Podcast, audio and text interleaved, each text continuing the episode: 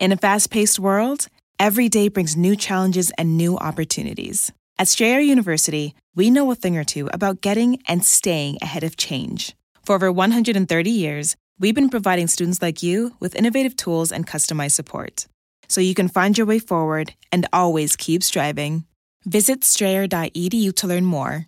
Strayer University is certified to operate in Virginia by SCHEV and has many campuses, including at 2121 15th Street North in Arlington, Virginia.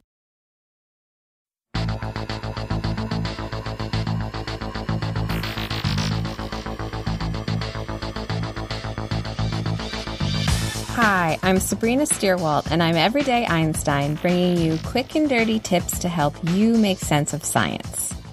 Today's episode is brought to you by another great science podcast on the Quick and Dirty Tips Network called Savvy Psychologist. In 10 minute episodes, Dr. Ellen Hendriksen unpacks the psychology behind everyday struggles and offers practical advice. She helps with topics ranging from how to make friends as an adult to how to help someone struggling with mental illness. She's funny, engaging, and reliable, and she's always a pleasure to listen to. You can read her transcripts at quickanddirtytips.com or look up Savvy Psychologist wherever you listen to podcasts. In 1974, the Nobel Prize in Physics was awarded to two men, Anthony Hewish and Sir Martin Ryle, for the discovery of pulsars, the dead remnants of massive stars left behind after the massive supernova explosions that ended their lives, a kind of star which had previously only been theorized to exist. However, the bulk of the work that led to the discovery from seven years prior had actually been done by Jocelyn Bell Burnell, Hewish's graduate student and one of the few female astronomers at the time. Despite her incredibly important contributions being overlooked, Bell Burnell remained an active researcher, and last week, 50 years after her work as a graduate student, she earned the $3 million Special Breakthrough Prize in Fundamental Physics for her discovery of pulsars, which revolutionized our understanding of the universe. Even more revolutionary, her personal experience has inspired her to donate the whole thing. Before we talk about what pulsars are and why Bell Burnell has decided to donate her $3 million prize, I want to tell you quickly about a webinar taught by my fellow Quick and Dirty Tips podcast host, Grammar Girl. If you do any science writing, especially academic papers, you probably have to write in AP style. And personally, I know a lot of scientists who aren't confident in their writing when it comes to AP style rules. If you're one of them, I have great news. Grammar Girl is teaching a webinar on advanced AP style this Thursday, September 13th from 11 a.m. to 12:30 p.m. Pacific Standard Time. She will address common questions like when to use a serial comma and whether you should capitalize the I in iPhone when it starts a sentence. She'll also address words that can be offensive and how to pick an alternative.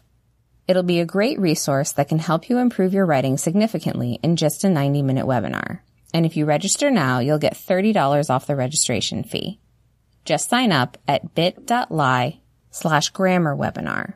That's bit.ly slash grammar webinar. So what are pulsars?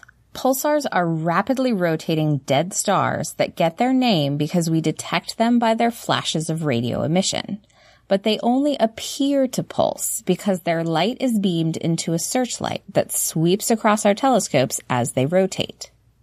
The most common used analogy is that of a lighthouse whose beacon of light scans the vast ocean for anyone who might be looking to detect it. The emission doesn't actually blink on and off, it just appears to from our vantage point. So how did pulsars get this way? Stars like our sun, a relatively low mass star, spend much of their lives supporting themselves by burning through their supply of hydrogen. This act of fusion produces radiation, which can exert an outward pressure, which fights back against gravitational collapse. Stars that are more massive than our sun move on to burn heavier and heavier elements, working their way down the periodic table of elements until they get to iron. For elements heavier than iron, energy is no longer produced during their fusion, but instead energy is required for them to form. So without the steady input of energy, stars halt the fusion process and thus no longer have a way to fight back against gravitational collapse. The outer layers of the star come crashing down on its core before being blown away in a supernova explosion. Meanwhile, the core itself has become incredibly compact, so much so that electrons and protons have been squeezed together to form neutrons, the non-charged particles that like to hang out in the nuclei of atoms. Neutrinos are also formed in this process, but they quickly escape. Eventually, the neutrons are so tightly packed together that they cannot be forced any closer to their neighbors, and so exert a pressure that again fights back against gravitational collapse, leaving a dead corpse star known as a neutron star. Neutron stars are typically 10 to 20 kilometers across, which means they pack roughly one and a half times the mass of our sun into a space comparable to the size of Manhattan. From another perspective, one teaspoon of neutron star weighs around 10 million tons. The light emitted by a neutron star is beamed in two directions so that it shines out of opposite sides of the star instead of in all directions like the light from our sun, due in part to the star's strong magnetic fields. Now I'll let you in on a little secret. When astronomers can't explain a certain phenomenon, we often say it's probably related to the magnetic fields because magnetic fields can be quite challenging to study.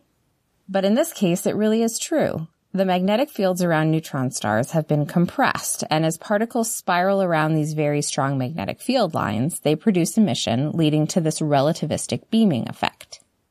If the beam of a neutron star happens to be pointed in the right direction so that it sweeps over us here on Earth, like that lighthouse would over a ship in the ocean, then we call that neutron star a pulsar.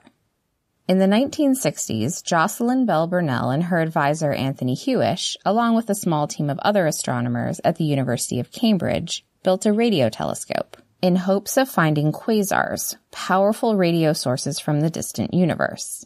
And they did find about a hundred quasars by studying the paper readouts produced by their spectrometer. Remember, computers were not readily available for this kind of research at the time, so there was no way to write a handy search algorithm. In 1967, Bell Burnell noticed a pulse of radio emission that repeated itself about once every one and a half seconds. Hewish disregarded the signal as artificial and famously labeled it LGM1, short for Little Green Men. Luckily for us, and for science, Bell Burnell didn't give up on the signal so easily. She was determined it was real. And then she found a few more. They published their work in 1968, and Hewish, along with another collaborator, Sir Martin Ryle, were given the Nobel Prize in 1974. Now we know of over 2,000 pulsars, including a few hundred so-called millisecond pulsars that can make one full spin in only a few milliseconds. And we expect there should be on the order of a billion neutron stars in our Milky Way galaxy alone. With her discovery of pulsars, Bell Burnell had found an exotic kind of star that had previously only been dreamt up in theoretical explanations of what the end products of stars' lives must be.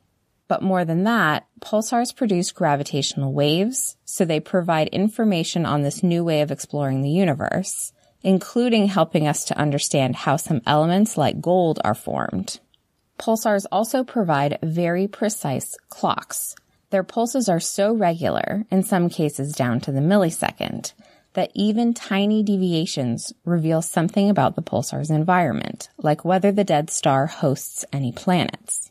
Pulsar timing has been used to test Einstein's theories of relativity and to estimate the weight of our solar system. Dubbed the Oscars of Physics, the Special Breakthrough Prize was founded by physicist and entrepreneur Yuri Milner, who we've discussed on this podcast before for his investments into searches for extraterrestrial life and plans for sending spacecraft to our neighboring star, Alpha Centauri. The prize is funded by wealthy scientists and innovators in the tech industry to acknowledge physicists who, quote, make a significant contribution to human knowledge. Previous awardees include Stephen Hawking and the LIGO team for their discovery of gravitational waves.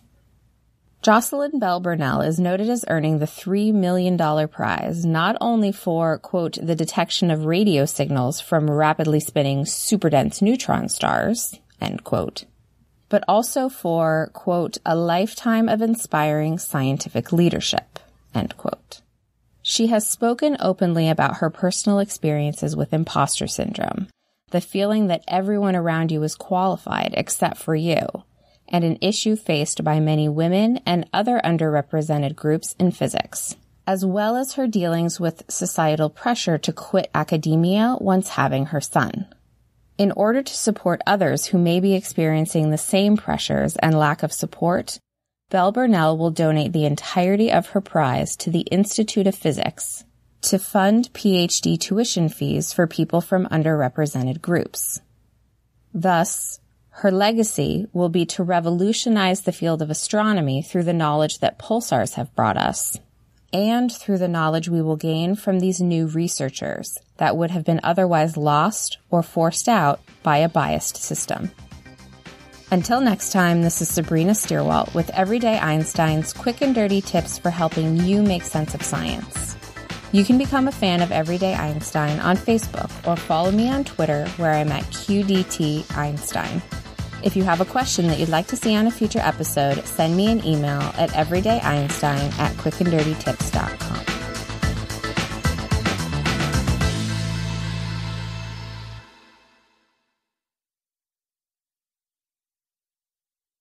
In a fast paced world, every day brings new challenges and new opportunities. At Strayer University, we know a thing or two about getting and staying ahead of change. For over 130 years, we've been providing students like you with innovative tools and customized support. So you can find your way forward and always keep striving. Visit strayer.edu to learn more. Strayer University is certified to operate in Virginia by SCHEV and has many campuses, including at 2121 15th Street North in Arlington, Virginia.